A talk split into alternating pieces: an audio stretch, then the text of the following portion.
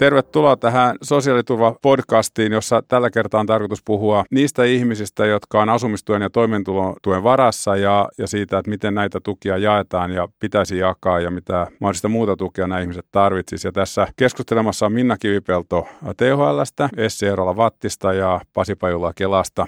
Ja mä olen Otto Toivanen Aalto-yliopiston ja Helsinki GSCn taloustieteen professori lähtökohdaksi, niin, niin se mitä itse tästä ajattelen, ensimmäiset asiat, jotka tulee mieleen, on se, että asuminen on kallista. Se vie ison osan käytettävissä olevista tuloista ja se on myöskin semmoinen osa meidän elämisen kustannuksista, joka vaihtelee suuresti paikkakunnalta toiselle. Ja, ja niinpä tässä väistämättä sitten tulee niin kuin haasteita sen kanssa, että missä ihmisten pitäisi asua, mille tasolle asettaa asumistuet riippuen siitä, että mikä se asumisen kustannus missäkin paikkakunnalla on ja tämä on selvästi haastavaa myöskin päätöksentekijöille. Miten sä Essi hahmottelisit tätä ongelmaa?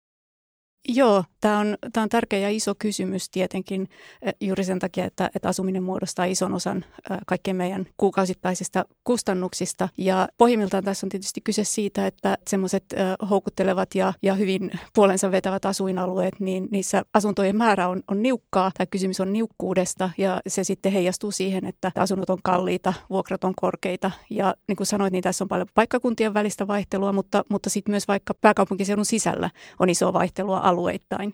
Ja nyt sitten kysymys on siinä mielessä tärkeä yhteiskunnallinen kysymys, että kun me tiedetään, että asuinalueilla on väliä ja kotitaloudet tekee näitä päätöksiä, jotka on aika isoja siinä mielessä, että muuttokustannukset on korkeita, niin on ihan perusteltua ajatella, että, että me ehkä erikseen tuetaan asumista sitten vielä niin kuin muiden tukijärjestelmien lisäksi. Mutta minusta on aika hankala kysymys sitten miettiä, että millä tavalla tarkkaan ottaen se, se pitäisi järjestää.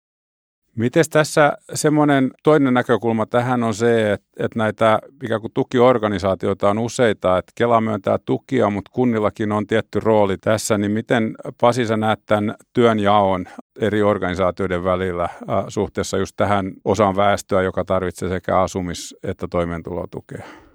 No voisi sanoa, että organisaatioiden kannalta niin se on tietynlaisessa murroksessa tai ollut tietynlaisessa murroksessa. Esimerkiksi nyt tämän perustoimeentulotuen Kelasiirron myötä, niin totta kai se on muuttanut sitten sitä dynamiikkaa toimijoiden välillä, vaikka Kelalla aikaisemminkin on ollut yleisen asumistuen toimeenpanovastuu, missä toki sitä asumista on jo kompensoitukin. Mutta jos ajattelee niin kuin yksilön näkökulmasta ja koettaa sitä kautta miettiä, että miten hän kohtaa ne organisaatiot, niin tavallaan Kelalla on aika iso, iso rooli siinä niin kuin siitä taloudellisesta turvasta huolehtimisessa, mutta jos ajatellaan, että ihmisellä on se yksi vuosi, vuokra, niin tällä hetkellä voi olla tilanteita, joissa tarvitaan niin kuin kolme tai neljä tukea sen vuokran kattamiseen ja se nyt ei tietenkään ehkä ole niin kuin kenenkään mielestä mikään niin kuin ideaalia ja se on sille asiakkaalle tietenkin sitten haaste. Ja miten se sitten jakautuu niin kuin toimeenpanijoiden tai toimijoiden kesken, niin, niin Kela hoitaa sieltä tietyllä tapaa sen ensisijaisen perusturvan, sitten siihen tulee päälle tämä yleinen asumistuki, sit perustoimeentulotuki, mutta välttämättä kaikille sekään ei riitä ja silloin joudutaan menemään sitten vielä niin kuin kunnan puolelle ja kunnalla on sitten täydentävä ja ehkäisevä toimeentulotuki, joita saatetaan sitten tietyissä ainakin erityistilanteissa tarvita lisäksi. Ja sitten totta kai tässä ei ole kyse pelkästään siitä niin kuin rahan maksamisesta sinne tilille, vaan myöskin sit siitä, että, että siellä saattaa olla muita asioita, jotka vaikeuttaa esimerkiksi vuokranmaksun toteutumista tai, tai muita haasteita, jotka vaikuttaa siihen asumiseen ja silloin tietenkin se kunnan ja Kelan välinen yhteistyö on aika olennaisessa roolissa, että tarvitaan sitä kunnan muutakin apua kuin pelkästään tätä rahallista tukea. Miten Minna, tämä on alue, sä oot tehnyt myöskin tutkimusta, niin miten sä näet nämä ongelmat ja erityisesti ehkä tämän niin kuin Kelan ja kuntien välisen työnjaon. Että miten, jos sitä miettii sieltä tuen saajien näkökulmasta tai sitten ehkä tämmöisestä yhteiskunnallisesta näkökulmasta, että miten parhaiten saada apua perille, niin miten nämä ongelmat yhtäältä sitä työnjako toisaalta, niin miten ne kohtaa?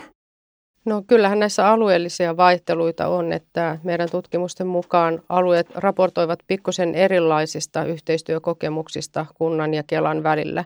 Mutta täytyy tietysti ottaa huomioon, että tähän asumiseen liittyvissä kysymyksissä tehdään yhteistyötä myös muiden toimijoiden kanssa kuin kunnan ja Kelan välillä. Että siellä on työllisyyspalvelua, terveystoimea ja sitten myös järjestöjä, jotka niin osallistuu tähän koko kuvioon monella tapaa, että – että se on aika oleellista, että joku koordinoisi tätä yhteistyötä ja huolehtisi siitä, että tämmöisissä kysymyksissä ollaan sitten aika monialaisesti selvittelemässä näitä asiakkaan tai ihmisen asioita, jos tarve näin on, että, että sitä ei jätetä pelkästään tavallaan sen yksittäisen henkilön vastuulle tai sitten pelkästään vaikka Kelan vastuulle näitä asioita selvittää.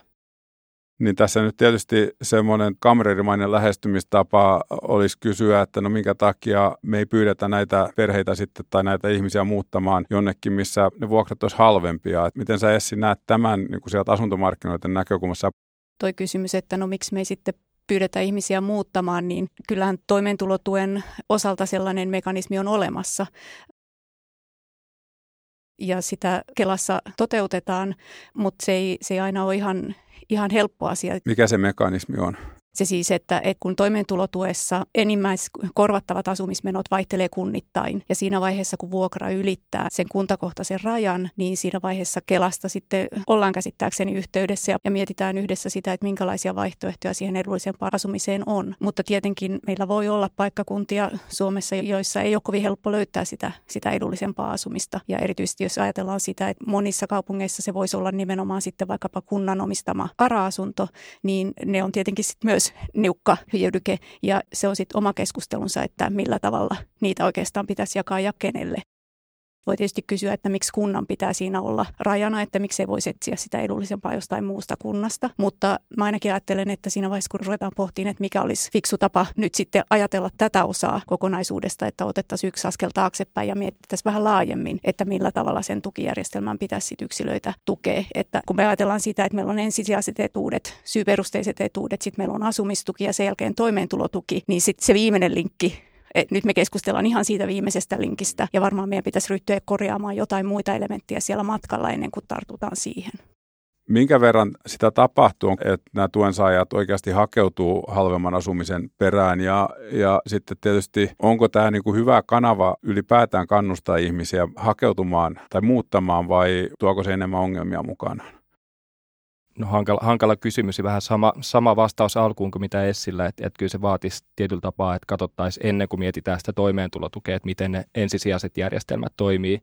Jos me katsotaan sitten toimeentulotuessa, että miten niitä vuokria, vuokria niin kuin huomioidaan Kelassa, niin en pistä päätä pantiksi kaikista luvuista, mutta suurin piirtein reilussa puolesta tapauksista, niin ne vuokrat menee läpi meillä ihan, ihan niin kuin ne on ilmoitettu, eli ne on tavallaan alle sen kohtuullisen rajan. No sitten se jäljellä jäävä vajaa puolisko, niin siitäkin semmoinen 70-75 pinnaa huomioidaan Kelassa sitten niin, kuin niin sanotusti harkinnalla. Että tavallaan sitten se osa, missä sitten pohditaan sitä, että onko tässä syytä antaa muuttokehotus, niin se koskettaa sitten sieltä ehkä sitä semmoista 20-25 prosenttia ihmisistä. Ja onhan se tietenkin aika yksilöllistä, että tässä asiakasryhmittäin myöskin sit vaihtelee hirmu paljon se, että minkälaiseen prosessiin ihminen joutuu siinä toimeentulotuen piirissä, että mikä on niin kuin perhetyyppi, minkälaista niin kuin muuta problematiikkaa siihen tilanteeseen mahdollisesti liittyy. Et siihen ei oikein niin kuin toimeentulotuen osalta pysty antaa mitään yhtä kauhean selkeää vastausta, koska ne tapaukset on niin hirveän, hirveän erilaisia keskenään. Mutta ehkä tässä voi miettiä myös sitä, että mikä näiden tukien rakenteet ja raamit tietyllä tapaa on. Että yleisessä asumistuessa ei ole tämmöistä kuntakohtaista tarkastelua, vaan siellä on kuntaryhmittäin ikään kuin jaoteltu sitten sitä, miten niitä menoja, menoja huomioidaan. Ja, ja tässä on tietenkin sitten jo ristiriita yleisen asumistuen ja toimeentulotuen välillä ihan niistä tavallaan politiikkaratkaisuissa, mitä on, mitä on niin kuin tehty, mitä on ajateltu ikään kuin kohtuulliseksi tavaksi huomioida niitä menoja. Ja ehkä tämä on sellainen, että tässä tätä yleisen asumistuen ja toimeentulotuen välistä suhdetta olisikin ihan hyvä tarkastella, että hoidetaanko me nyt oikeasta järjestelmästä niin kuin oikeita menoja. Et kun toimeentulotuki on tarkoitettu viimesijaiseksi ja väliaikaiseksi tukimuodoksi, niin asumisen meno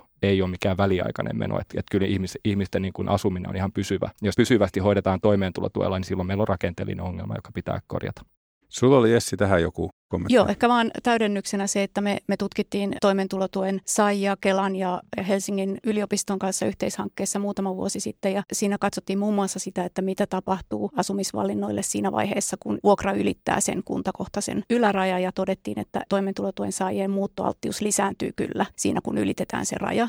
Ja, ja sitten näyttää siltä, että, että sieltä tosiaan muutetaan halvempiin asuntoihin todennäköisemmin kuin siellä rajan alapuolella. Ja, ja sama havainto oli nähtävissä, kun verrattiin semmoisiin kotitalouksiin, jotka sai pelkästään asumistukea. No nyt siinä voi olla tietysti niin kuin muitakin syitä taustalla, mutta pidän ihan mahdollisena, että nämä Kelan kehotukset ja, ja ohjaaminen niin kuin osittain toimii tässä suhteessa, mihin se sitten johtaa näiden tuensaajien kannalta ja, ja, ja minkälainen ryhmä se oikeastaan on, niin siihen me ei päästy siinä tutkimuksessa käsiksi.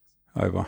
Kuulostaa siltä, että vaikka nämä muuttajat saattaisi olla sellaisia, jotka tarvii sitä koordinaatiota, minkä peränsä Minna tuossa hetki sitten kuulutit. Ja mulla jäi sun puheenvuorosta se kuva, että kaikki ymmärtää koordinaation tarpeen, mutta tätä koordinaatio-ongelmaa ei ole ratkaistu, eli ei ole sitä tahoa, joka koordinoisi. Onko se, onko se näin? No varmasti hyviä kokemuksia on, että, että esimerkiksi edellisillä tämmöisellä ohjelmakaudella, mitä, mitä sosiaali- ja terveysministeriökin on kunnille suunnannut tukemaan erilaisia sosiaali- ja terveydenhuollon toimijoita. Puhuttiin silloin kastehankkeesta, niin silloin jo kehitettiin näitä erilaisia yhteistyömalleja ja, ja sitten kun tämä toimeentulotuen kelasiirto toteutui 2017, niin sen jälkeen on kehitetty lisää ja lisää ja varmasti on hyviä malleja saatukin, mutta tavallaan se perusongelma on, on sitten edelleen, koska on erilaisia Nämä on niin kuin erillisiä organisaatioita ja viranomaisia, Kela ja kunnat ja, ja sitten ne Kelan toimipisteet, vaikka niitä on alueittain, niin ne ei ole alueellisia samalla tavalla kuin kuntien sosiaalitoimet, että ei ole olemassa niin vastinparia aina samalla lailla siinä omassa kunnassa, niin sekin hankaloittaa, että, että pitää olla sitten semmoinen yhteistyöryhmä tai toimiva tapa kokoontua ja käydä läpi näitä ja näistä on saatu hyviä kokemuksia. Mutta ylipäänsä se, että, että koordinaatio kuulostaa vähän tylsältä sanalta ja, ja se on niin semmoista kapulakieltä, mutta se on ihan totta, että, että Suomessa on hirveän paljon palveluita. Että meillä ei ole niin palveluista eikä tuestakaan varmasti sitten itse asiassa puutetta. Että esimerkiksi nuorten palveluita tutkiessa ollaan havaittu, että niitä on kymmeniä ja kymmeniä, mitkä siinä tukiverkostona ympärillä pyörii. Että joku muu tässä suomalaisessa järjestelmässä usein mättää ja, ja onko se sitten se kyky kuulla ja asettua niin kuin siihen asiakkaan asemaan tai asukkaan tai mikä tai tässäkin tapauksessa nyt on, jos puhutaan vaikka ennaltaehkäisevästä koordinaatiosta, niin jonkun täytyy olla se, joka ottaa sen homman haltuun ja kuulee tätä kokonaisuutta, eikä vain katso sitä sen oman sektorin kautta, että meillä kunnassa tai meillä Kelassa tai meillä jossain järjestössä asia on näin. Että semmoista mä vähän toivoisin enemmän, että se on e- ehkä enemmän tämmöinen asenteellinenkin kysymys, että halutaan ottaa se koordinaatio ja katsoa sitä kokonaisuutta jostain. Tämä oli tosi mielenkiintoista ja tässä väistämä tulee monet muutkin tämmöiset koordinaatio-ongelmat ää, mieleen, että niitä on yhteiskunnassa aika paljon, mutta siinä tietysti ei välttämättä ole kysymys vaan siitä, että onko ihmisillä, nyt mä puhun niistä työntekijöistä, jotka siellä on näitä tukia antamassa joko palveluiden tai rahamuodossa, etteikö heillä olisi hyvää tahtoa, mutta mut he on aina jonkun organisaation edustajia ja väistämättä ensinnäkin niin aina tuo tietynlaiset silmälaput itse kullekin ja, ja sitten toisaalta vaikka ei toiskaan, niin, niin organisaatio pakko pakottaa tietynlaisen toimintaan. Voi olla tämä ihan hölmö analogia, mutta mä oon ymmärtänyt, että perusterveydenhuollon puolella on jonkun verran näyttöä, että, että semmoinen monissa maissa käytössä oleva perhelääkärimalli toimii aika hyvin. Ja, ja yksi tapa sitä niin kuin taloustieteilijänä miettiä on, että se, se perhelääkäri on itse asiassa vähän niin kuin sen omien potilaidensa edus mies tai nainen suhteessa siihen järjestelmään, joka niitä terveyspalveluita tuottaa niin tarvittaisiko tässä nyt sitten asumistuen ja toimeentulotuen piirissä olevien ihmistenkin kohdalla tämmöinen edusmies tai nainen, joka, jolle annettaisiin asiaksi ottaa se tämän ihmisen näkökulma suhteessa siihen järjestelmään ja varmistaa, että sieltä niistä kaikista luukuista tulee niitä oikeita palveluita. Kuulostaa erinomaisen hyvältä idealta ja, ja se, siihen on mahdollisuudetkin olemassa. Itse asiassa sosiaalihuoltolaissa puhutaan tämmöisestä omatyöntekijästä, mikä sosiaalitoimessa pitäisi osoittaa henkilölle, jolla on, on niin tällaisia sosiaalisia ongelmia. Tämä oma työntekijä kykenisi, tai siis niin lainsäädännön puitteissa toimimaan tämmöisenä koordinoivana tahona, kylläkin. Mutta meillähän on aina heti tukkuongelmia, miksi tämä ei toimi, ja, ja yksi on resurssit, aika. Et tällä hetkellä sosiaalityöntekijöiden ajasta kuuluu, kuuluu 30 prosenttia yksilötyöhön, että se muu aika menee hallintoon ja kaikkeen muuhun, ja he ovat hyvin niin kuin. Että mennään sitten tämän, näiden poliittisten päätösten puolelle, että saataisiin nämä lainsäädännössä jo hyvät mahdollisuudet hyödynnettyä.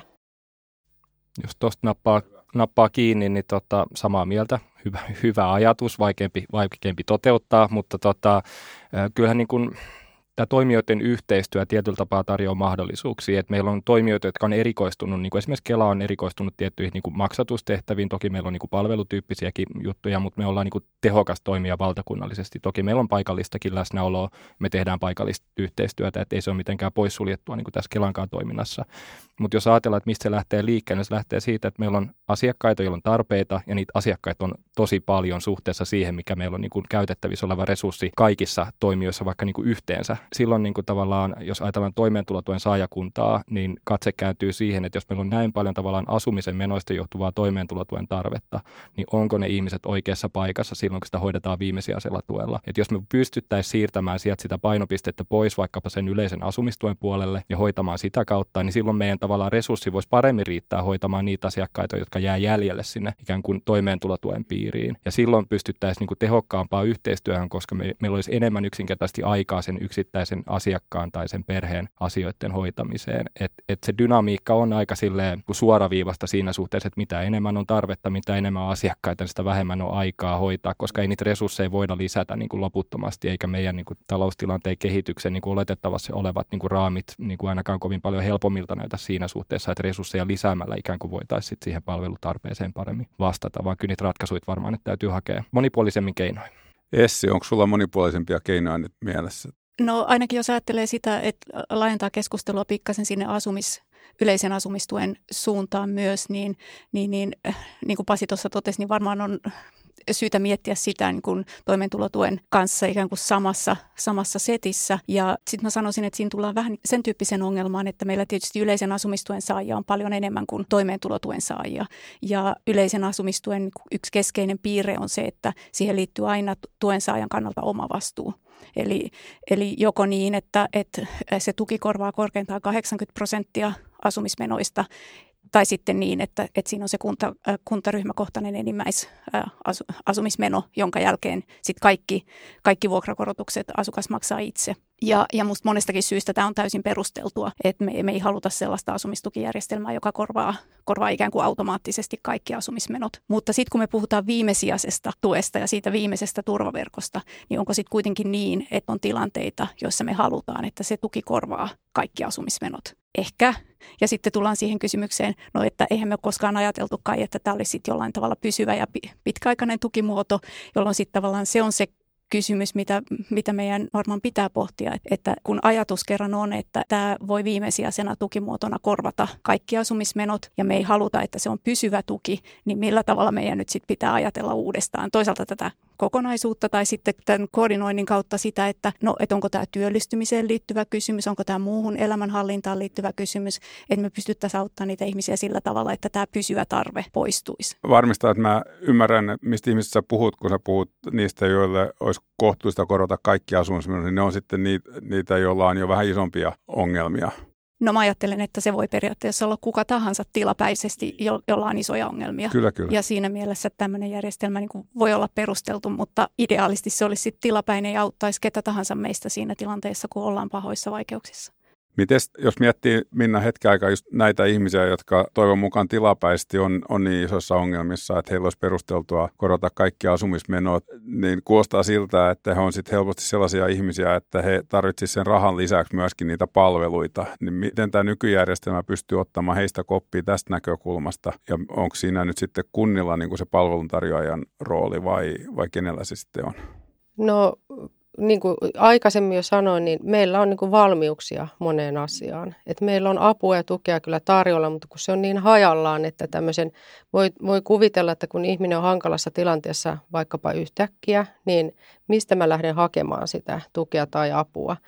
Ja nämä niin kuin tuen ja avun saamisen tavallaan pullonkaulat on niitä, jotka tässä niin kuin aika paljon ratkaisee, että mi, mihinkä ihminen osaa sitten hakeutua, että kyllä sitä varmasti sieltä aika tavalla annetaankin. Mutta tosiaan kun meidän järjestelmä on, niin kuin, on julkista apua, meillä on yksityisiä toimijoita, meillä on järjestöjä ja sitten meillä on vielä vapaaehtoistoimijoita, että, että tietysti tässä asumisen kysymyksessä tullaan asunnottomuuteen, jo, jossa sitten myös on niin kuin iso tämmöinen vapaaehtoistoiminnan ja epävirallisen tuen verkko verkko. Et meillä on muodostunut vähän yhteiskuntaa yhteiskunnan sisälle, palveluita palveluiden sisälle ja ohelle. Et kaikkien näiden haltuun ottaminen ei kyllä ole semmoisessa heikossa tilanteessa olevan ihmisen etu, kun ei sitä oikein pysty oppineetkaan ihmiset, jotka on niin näitä yrittänyt selvittää työkseen, niin aina pääsemään kärryille, että missä milloinkin mennään. Että tämmöistä jotain toivoisin ihan yleisellä tasolla niin kuin asuntopoliittisestikin, että saataisiin tämmöinen kokonaiskuva haltuun. Ja onhan, tätä on nyt juuri ympäristöministeriö kyllä selvittänyt, selvittää parhaillaan menossa asumisneuvontaan liittyvä lausuntojen anto, että voitaisiinko tämmöinen asumisneuvonta lakisääteistää. Ja se on yksi semmoinen keskeinen asia, mistä on havaittu olevan apua juuri ihmisille, jotka ehkä on niin kuin vähän semmoisessa rajapintatilanteessa, että onko avun tarvetta tai ei. Niin myös tämmöisenä ennaltaehkäisevänä toimintana sitten on tämmöistä asumisneuvontaa voinut saada kunnasta ja, ja se on todettu ihan hyväksi ja toimivaksi. Joo, tuosta jos ottaa kiinni, kiinni niin tota, jos ajattelee, että äsken sanoi siitä, että sitä äh, tavallaan tuen tarvitsijoiden määrää siellä toimeentulotuella, jos pystyttäisiin vähentämään, niin se tietyllä tapaa auttaisi. No toinen on sitten tietenkin se, että jos me ajatellaan, että siellä on tosiaan niitä tilanteita, missä on kolme neljää tukea jo, mitä tarvii hakea, jotta pystyy maksaa sen yhden vuokran, niin se on aika kohtuutonta tietyllä tapaa. Siinä on aika kohtuuttoman paljon byrokratiaa, joka menee pelkästään siihen, että sä pystyt pyörittämään sitä vuokranmaksua. Saati sitten, että jos on niitä muita Minna mainitsemia ongelmia, niin miten ne niin kuin yksilön henkiset voimavarat ikään kuin riittää siihen, että lähtee hakemaan sitä apua jostain, jolloin tavallaan voitaisiin ajatella, että vähentämällä sitä byrokratiaa, mikä liittyy siihen vuokranmaksun kompensointiin, niin se vapauttaisi niin kuin henkistä pääomaa sillä ihmisellä hakeutua niin kuin hakemaan niitä muita tukia ja sitä muuta apua, apua mitä yksilö tai perhe, perhe tarvitsee. Ja, ja silloin tavallaan esimerkiksi tämmöinen kysymys siitä, että miten tieto liikkuu viranomaisten välillä. Nyt aika usein se yksilö on se, joka kuljettaa sen tiedon sieltä viranomaiselta paperilla sille toiselle viranomaiselle. Ja, ja tämä on niin tämmöistä tarpeetonta byrokratiaa, jota purkamalla me vapautettaisiin sitä yksilön henkistä voimavaraa johonkin niin kuin olennaisempaan kuin siihen, että hän palvelee ikään kuin viranomaisia, kun viranomaisten pitäisi palvella sitä, sitä yksilöä. Ja, ja saamalla se tieto liikkumaan sähköisesti oikeasti ei ole helppo juttu. Meillä on monta kuntaa, kuntaa joiden kanssa tätä niin yritetään jumpata, mutta jos se onnistuisi, niin tavallaan sitä kautta me annettaisiin niin niille viranomaisilla ajantasaisempi tieto, että täällä on apua tarvitsevia ihmisiä, tämmöinen ja tämmöinen määrä, niin on tällaisia tällaisia ongelmia. Ja sitten se asiakas tavallaan ei joutuisi kuljettaa sitä tietoa paikasta toiseen, vaan se puhelu tulisi viranomaiselta, eikä niin päin, että hän joutuu soittamaan viranomaiselle. Tämä pitäisi jotenkin saada käännettyä tämä perusdynamiikka niin kuin toisenlaiseksi tässä palvelussa on ollut mun mielestä todella mielenkiintoisia, fasinoivia puheenvuoroja ja kuulostaa siltä, että monet ongelmat itse asiassa kiteytyy ei niinkään siihen, etteikö suomalaisella yhteiskunnalla olisi kykyä näitä taklata, niin kuin sä oot Minna tuonut esille, että toimijoita on paljon ja, ja osaamista on paljon ja Pasi sä toit esille sen, että miten Kela on itse asiassa aika tehokas toimija, vaan haaste on, on tämä